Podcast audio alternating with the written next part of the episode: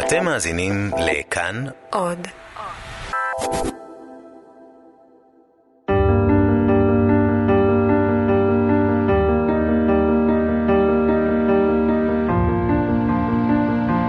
סיפור אחר, לזכר שירה בנקי.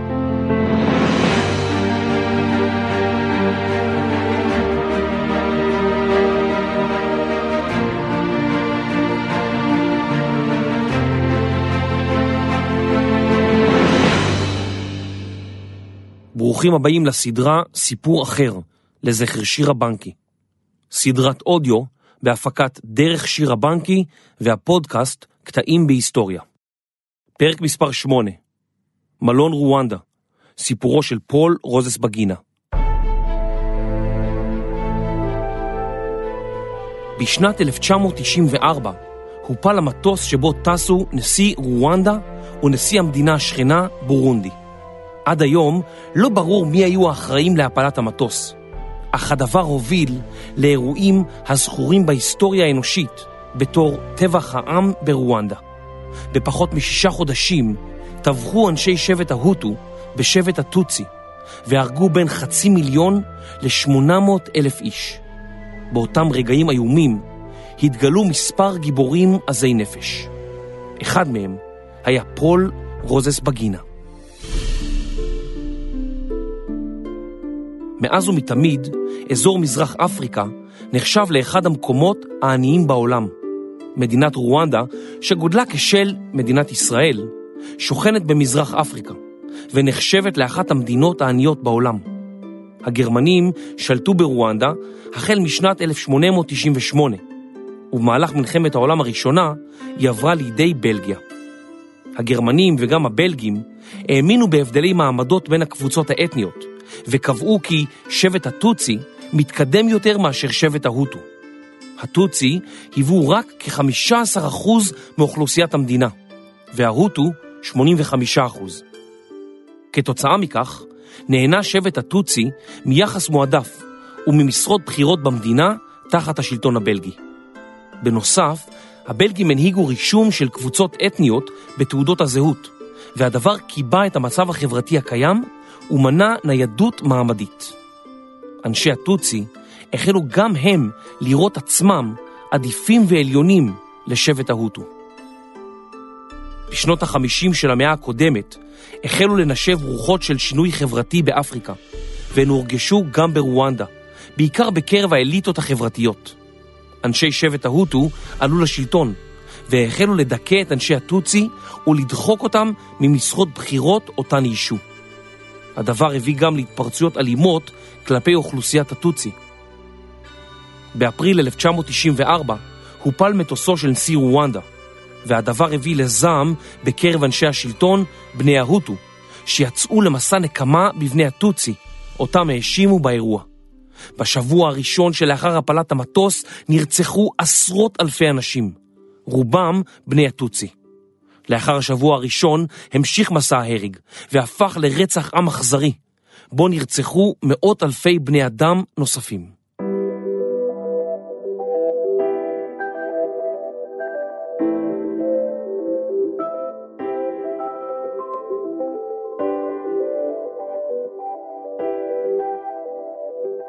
פול רוססבגינה נולד ברואנדה בשנת 1954 למשפחה מהמעמד הבינוני. אביו היה משבט ההוטו, ועל כן נחשב פול שייך לאותו שבט. אמו, לעומת זאת, הייתה בת הטוצי. בצעירותו עבד פול במלונאות, ואף נסע להשתלמויות בשוויץ ובבלגיה. פול נישא לבת שבט הטוצי, טטיאנה, אשר אימצה את שלושת ילדיו מנישואיו הקודמים, ואף ילדה לו בן נוסף. כאשר החלו האירועים האלימים ברואנדה, עבד פול בתור מנהל מלון דיפלומט הנמצא בסמוך לשדה התעופה, ושירת בעיקר אנשי עסקים ומטיילים. ביום הראשון של מעשה האלימות ברואנדה, הגיעו לביתו של פול 26 אנשים זרים וביקשו מקלט. פול ידע שגורלם בסכנה והעביר אותם למלון אותו ניהל, שהיה באותם ימים סגור. מנהל מלון נוסף, ממוצא הולנדי, ברח מהאזור, ומלאכת ניהול מלון נוסף, דמיל קולין, עברה לפול. יומיים לאחר מכן, ביום השלישי לטבח העם, פגש פול את האלימות פנים מול פנים, כאשר חברי המיליציה של ההוטו פגשו אותו ברחוב סמוך לביתו ודרשו שהוא יפתח ויפעיל את המלון. ברחוב שבו נעצר על ידי חברי המיליציה היו מפוזרות גופות רבות. חלקן הושחתו והעידו על התעללות. לאחרות ערפו את הראש. אנשי המיליציה החמושים דחפו לידיו שוב ושוב נשק כדי שיוציא להורג את הג'וקים, כפי שכינו ההוטו את הטוצי. פול העיד כי רק עמד שם ללא מילה במשך כחמש דקות, ורק לאחר מכן התעשת והסביר שהוא מסכים לפתוח ולהפעיל את המלון, רק בתנאי שייתנו לו לקחת את משפחתו עמו, כדי לשמור על ביטחונם. הוא לא פירט את גודלה של המשפחה, וכך, בטענה שהם דודים, דודות ואחיינים, הוביל פול את משפחתו ושכניו למקום מחבו במלון, בליווי רכבי המיליציה.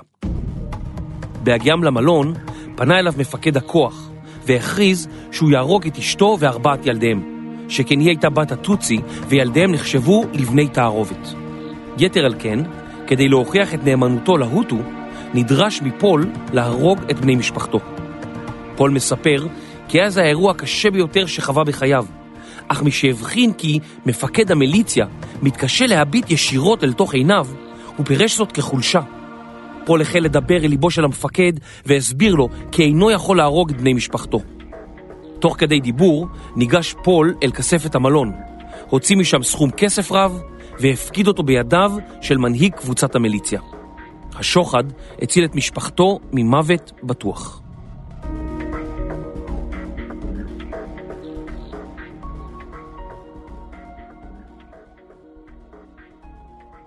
העובדה שהדמיל קולין היה מלון יוקרתי בבעלות אירופית וששהו בו אזרחים זרים ולבנים, הפכה אותו למקום בטוח יחסית שאליו לא הגיעו קבוצות המיליציה השונות שהסתובבו ברחובות קיגאלי, עיר הבירה של רואנדה, ורצחו ללא הבחנה. במהרה נפוצה השמועה בקרב בני הטוצי שהסתתרו ברחבי העיר, והם הגיעו למלון הדמיל קולין בהמוניהם. מעל ל-1200 איש, ברובם בני טוצי, מצאו מקום מסתור במלון, אותו ניהל רוססבגינה.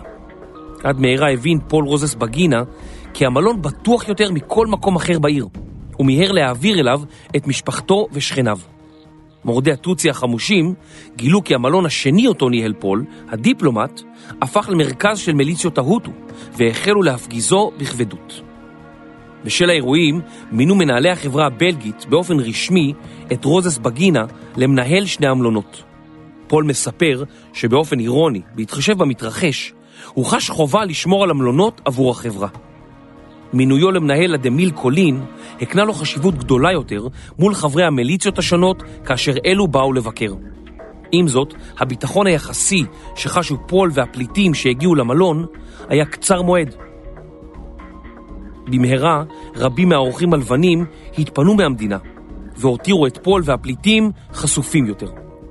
פול מספר כי עד היום הוא זוכר את תחושת הכעס והאכזבה שחש כלפי האו"ם ומדינות העולם על כך שהן נוטשות את בני הטוצי ומתעלמות מהנעשה ברואנדה. לדבריו, לא יכולתי להאמין למראה עיניי. לא יכולתי להאמין שחיילי העולם פחדו ממיליציה. האו"ם השאיר ארבעה חיילים לא חמושים כאורחי המלון, כמעין פתרון חלקי. ולצד חמישה שוטרים רואנדים, שפול הצליח לשכנע שיוצבו במלון, נוצרה מראית עין של ביטחון.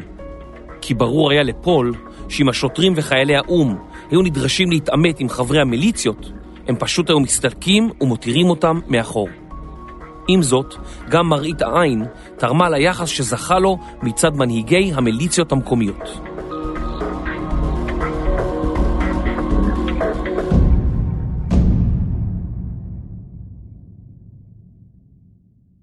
במקביל לבעיית הביטחון, ככל שעבר הזמן, החלה להיווצר בעיית אספקה של מזון שיספיק כדי להאכיל ולהשקות את כל האנשים ששהו במלון. זרם המים למלון נותק, אך פול התגבר על כך באמצעות מילוי בריכת השחייה של המלון במי שתייה, והנהגת קיצוב לכל הפליטים. את מלאי האוכל הוא דאג למלא באמצעות רכישות בחשאי בשוק הקרוב. את המנות היוקרתיות והאלכוהול נהג פול לשמור למנהיגי המיליציות שהגיעו מעת לעת כדי שיוכל לארחם באופן נדיב, או במילים אחרות, לקנות את ידידותם. כל זאת בתקווה שכך יוכל להסיר את האיום, גם אם באופן זמני, מפני המלון ואורחיו. על כך אמר פול, אם אתה רוצה להישמר מפני מישהו, עדיף שיהיה קרוב אליך.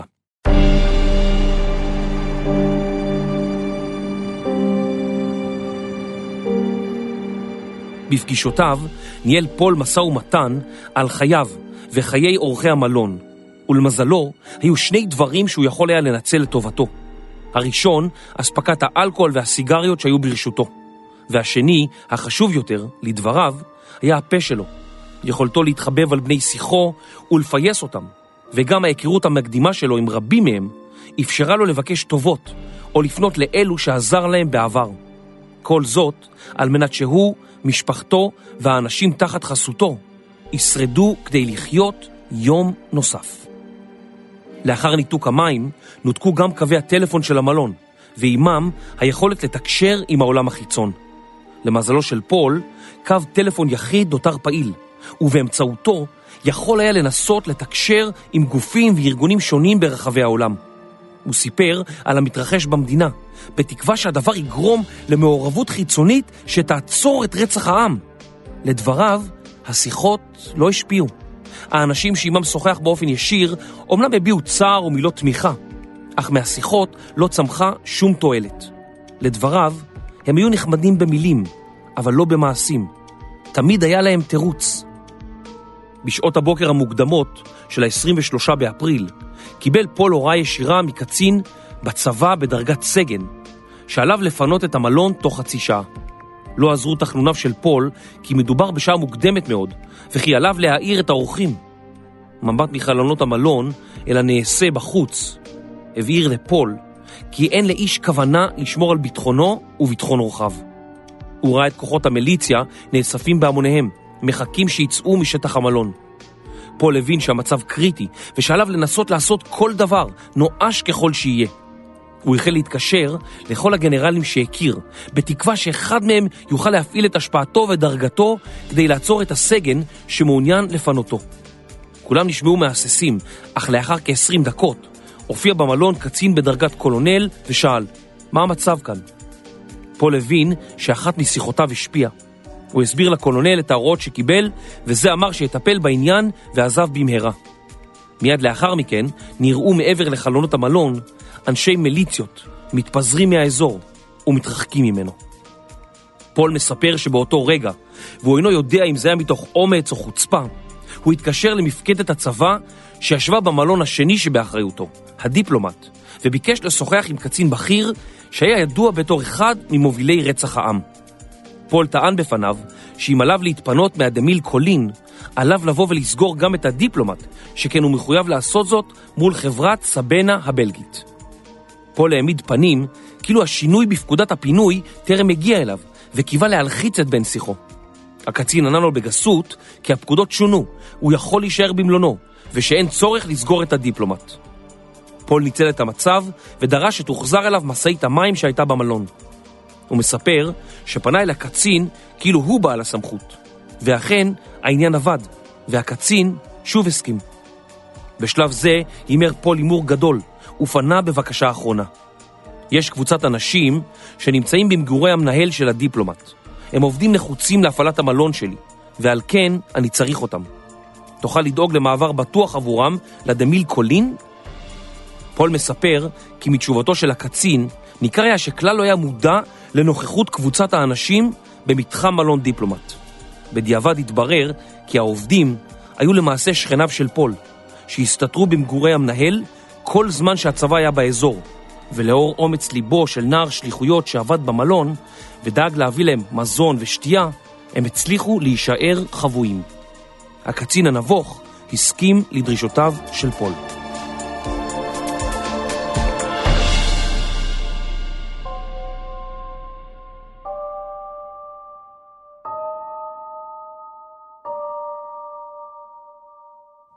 בשלושה במאי הודיעו אנשי האו"ם שיוכלו לעזור בפינוי הפליטים שבמלון, אך בתנאי שעל כל אחד מהפליטים להציג אנשי קשר מחוץ לרואנדה שיערכו אותם. פול הסביר כי מרבית אורחיו אינם יכולים לעשות זאת, ומגבלה שכזו תחרוץ את גורלם. לצד הדרישה לשנות את דרישת האו"ם, הצליח פול, דרך החברה שבה עבד, להשיג אנשי קשר לכל בני משפחתו המורחבת. לאחר יום שלם של שיחות, ולאחר שילדיו הלכו לישון, פנה פול לאשתו ואמר לה, תלכו אתם, אני אשאר כאן עם אלו שלא הולכים. כל מי שנכח בחדר התמלא פליאה והחל לצעוק על פול שהוא חייב להתפנות עם משפחתו. אבל פול הסביר. אין כאן אף אחד אחר שיכול לשאת ולתת עם כל הרוצחים שמחוץ למלון. אני היחיד שיכול לנצל טובות ולהתחנף אליהם באופן כזה שישמור על חייהם של מי שיישאר כאן. אם אלו שיישארו כאן יירצחו, ממילא המצפון שלי לא יאפשר לי לישון יותר. למחרת בבוקר יצאה שיירה ובה אנשים שהשיגו אישור מעבר, כולל משפחתו של פול.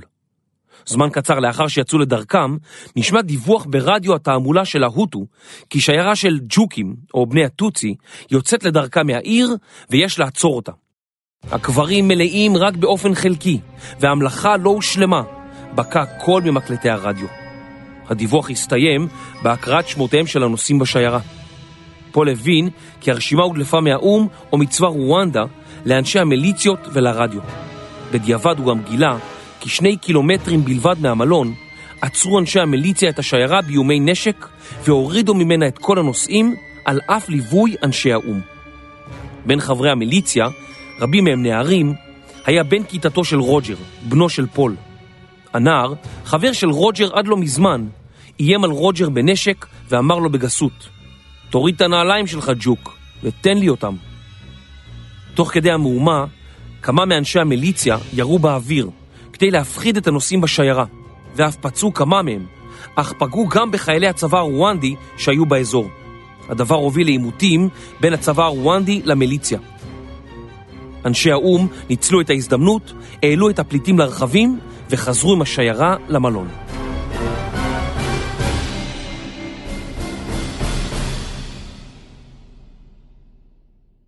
בבוקרו של ה-13 במאי, הופיע במלון קצין זוטר בחיל המודיעין של צבא רואנדה. פול הכיר אותו באופן שטחי בלבד, אך נראה היה לו שהקצין אינו תומך במעשה הרצח, ואכן, מעשיו של הקצין הוכיחו זאת במהרה. הוא אמר לפול, תקשיב לי, אנחנו הולכים להתקיף אתכם היום בשעה 4 אחר הצהריים. מי? כמה אנשים? שאל פול. הקצין הסביר שאין לו מידע נוסף ושאין לו איך לעזור, אך כחבר חשב להתריע בפניו מראש, והלך. פול החל בסבב שיחות ארוך לכל אנשי הקשר שהיו לו. אף אחד מהם לא שש לעזור. הוא התקשר לכל משרדי החוץ של מדינות המערב. אף אחד לא עזר. לדבריו, היחידים שעזרו באופן ממשי היו עמיתיו לחברת סבנה, שניצלו את מעמדם כדי להפעיל לחצים על ממשלת צרפת, אשר הייתה ביחסים טובים ביותר עם ממשלת ההוטו. השעות חלפו במהרה, אך בינתיים לא החלה שום התקפה על המלון. לפתע, בשעה עשר בלילה, פגעה רקטה בצידו של המלון. פרט לנזק קל ולזכוכיות מנופצות רבות, לא נפגע איש. פול והשוהים במלון החלו להתכונן לקראת המתקפה, אך זו לא באה. פול התקשר לאנשי האו"ם, ואלו באו לחקור את הירי, אך בעיקר הסתובבו חסרי מעש. לבסוף, הסבירו אנשי האו"ם כי לא ניתן לדעת אם הרקטה הגיעה מהמיליציות או דווקא מהגבעות הרחוקות. שם התחוללו קרבות.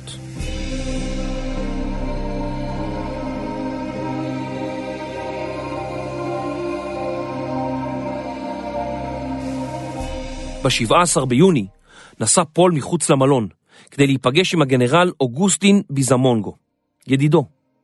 לדבריו, ביזימונגו היה אחד האנשים שבזכותם הוא ואורחיו במלון החזיקו מעמד זמן רב. בפגישתם אמר ביזימונגו לפול, בכנות מפתיעה, כי ברור לו שהטוצי הולכים לנצח, ושזה רק עניין של זמן עד שהחזית הפטריוטית תנהל את המדינה. לפתע נכנס אחד מפקודיו של הגנרל, והודיע כי חברי המיליציה הסתערו על המלון. רוזס בגינה וביזמונגו שעטו בחזרה לעבר המלון, וברגע הראשון לא ראו אף אחד. פול חשש שהנורא מכל התרחש. הוא נכנס למלון ורץ ישר לחדר שבו ישנה משפחתו. בדרך נתקל במסדרון בחבר מיליציה שצעק לו, איפה מנהל המלון? לאן הוא הלך? פול שהיה לבוש בבגדים פשוטים מאוד ענה לו, ראיתי אותו באזור ההוא. והפנה אותו לכיוון ההפוך. כשהגיע לחדר של משפחתו, הדלת הייתה פרוצה והחדר מבולגן. פול כבר דמיין כיצד ימצא את גופותיהם של אשתו וילדיו, אך לפתע הבחין כי הם מסתתרים במקלחת, מאחורי וילון הרחצה. אך השמחה הייתה קצרת מועד. אנשי המיליציה החלו לאסוף את כל אורחי המלון ולרכזם ליד הבריכה. בדיוק כשסיימו לרכז את כל הפליטים ליד הבריכה, הופיע הגנרל ביזמונגו עם אנשיו, נופף באקדחו, והחל לצעוק על חברי המיליציה. אל תהרגו אף אחד מהם. מי שיירה, אני אישית אירה בו. חברי המיליציה נרתעו ונסוגו. לימים יסביר פול שבשלב זה הבינו בכירי ההוטו כי הם עתידים להפסיד, וביזמונגו קיווה כי מעשים כמו זה שעשה במלון יאפשרו לו להציג את עצמו בצורה טובה יותר בפני בית דין עתידי. ביזמונגו נידון בשנת 2011 ל-30 שנות מאסר על חלקו ברצח העם ברואנדה. בדיעבד, האירוע המותח הזה היה האחרון, וגם זה ששכנע את כל הצדדים המעורבים בצורך לפנות את כל יושבי המלון למקום בטוח. האו"ם שלח חמישה חיילים טוניסאים מהכוח שהיה במדינה כדי שישמרו על המלון במהלך הלילה. למחרת הגיעה שיירה של האו"ם ופינתה את כולם. פול התחבא במושב האחורי של הג'יפ האחרון בשיירה. עד לרגע האחרון הוא חשש כי אנשי המיליציה ינסו להורגו. לאחר נסיעה ארוכה, הגיעה השיירה לשטח שהיה בשליטת החזית הפטריוטית, למחנה פליטים, שם מצא פול את אחייניותיו. גיסו של פול ואשתו נרצחו. עוזרת הבית שלהם הצליחה להימלט עם שתי ילדותיהם הקטנות ולהגיע למחנה הפליטים. במחנה התייחסו המורדים לפליטים במידה מסוימת של עוינות. לגברים הציעו להצטרף לכוחות הלוחמים בשלטון ההוטו, אך לדברי פול, אנשים אלו היו במהרה לבשר תותחים. כשנשאל אם הצטרף, ענה פול, אני תמיד נלחם בעזרת מילים, לא רובים. בקיץ 1994 הסתיימו הקרבות עם כיבוש קיגאלי, הבירה, בידי כוחות המורדים, שכללו בעיקר פליטים טוטסים ואנשי הוטו פחות קיצוניים. לאחר כיבוש הבירה, חזר פול למלון, שנחרב על ידי בוזזים במהלך הקרבות. לאחר מספר ימי ניקיונות, פתח פול מחדש את המלון. אך החיים בעיר היו קשים מדי, והצלקות הנפשיות המשיכו להטריד את פול ומשפחתו. בסופו של דבר, הוא החליט לנצל את קשריו וביקש מקלט בבלגיה עבור משפחתו. לאחר שנתיים נתקבלה בקשתו.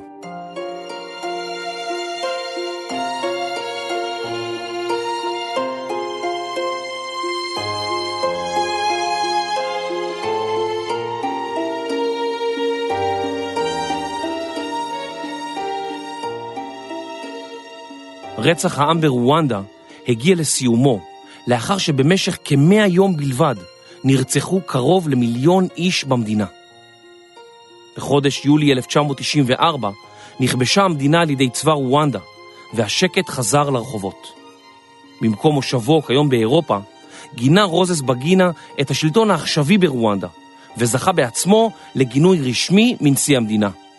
שמו של רוססבגינה הוכפש, וידידיו יעצו לו להימנע מביקור במולדתו מחשש לחייו.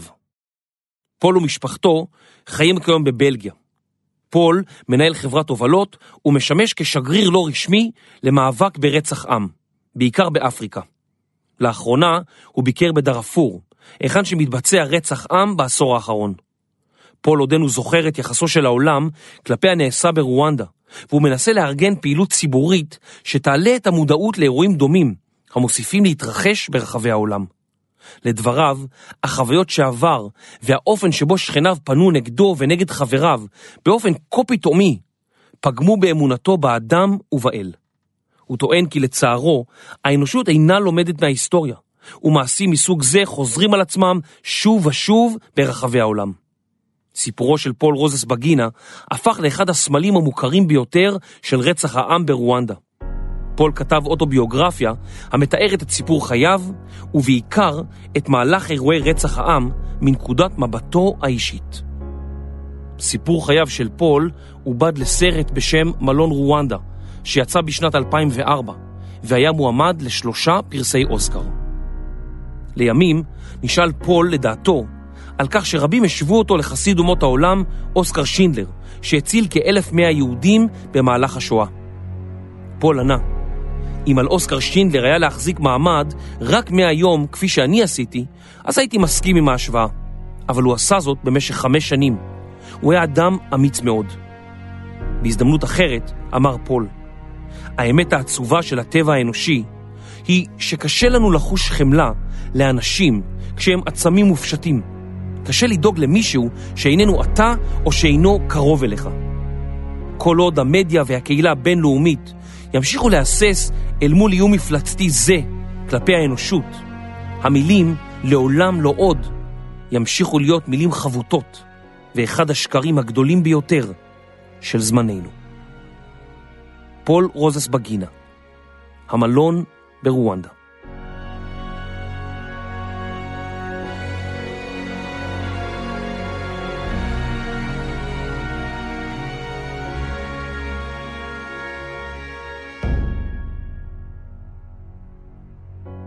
ביולי 2015 צעדו שירה בנקי וחבריה במצעד הגאווה, מתוך אמונה בזכות אחרים לחיות את חייהם כפי שהם רואים לנכון. בשל הסתה, שנאה וקיצוניות, שירה, עדיין לא בת 16, נרצחה. לאחר הרצח החליטו הוריה של שירה, מיקה ואורי, להנציח את זכרה באמצעות פעילות לקידום שיח מתון בישראל. הפרק שזה עתה שמעתם הוא חלק מסדרה הכוללת עשרה פרקים, המספרים את סיפורם של אנשים שפעלו למען האחר. היא כוללת מערכי שיעור למורים ולרשתות חינוך, כמו גם שגרירים של סובלנות, שיספרו את הסיפורים בכל רחבי הארץ. בקרו בדף הבית של דרך שיר הבנקי, sbw.org.il, צפו בפרויקטים השונים והצטרפו לתורמים הרבים לדרך שיר הבנקי. פרק מספר 8 מלון רואנדה, סיפורו של פול רוזס בגינה. מחקר וכתיבה, עמרי אדומי. עריכה לשידור וקריינות, יובל מלכי. עריכת לשון, דינה בר מנחם. מפיק ראשי, רני שחר. הקלטה ומיקס, אסף רפפורט. הפרק הוקלט באולפני סוף הסטודיו. הסדרה והפרק הופקו במימון הציבור, שהתגייס ותרם באמצעות קמפיין הדסטארט. תודה לכל מי שתרמו לפרק זה. תודה לאפי גיל, לעודד וגיא מור, לאיילת לנדאו, לשוש כהן ולטל רביד שטרן. ותודה לכל מי שתמך בסדרה כולה. תודה לטל גרנות, למשה פרבר, לחווה מגדל, למיכל בית הלחמי, למייק המל, לחווה קובץ, לברק דיבה, לנטע גולן, לשלומי דהן, לטובה מגדל, לאייקי ותמי שוורץ, לשרית גמליאל פולק, לרן בר, לתמר יובל, ליעל עקביה, לנאוה ויקלמן ולנילי ועדי רוטנברג. סיפור אחר, לזכר שירה בנקי.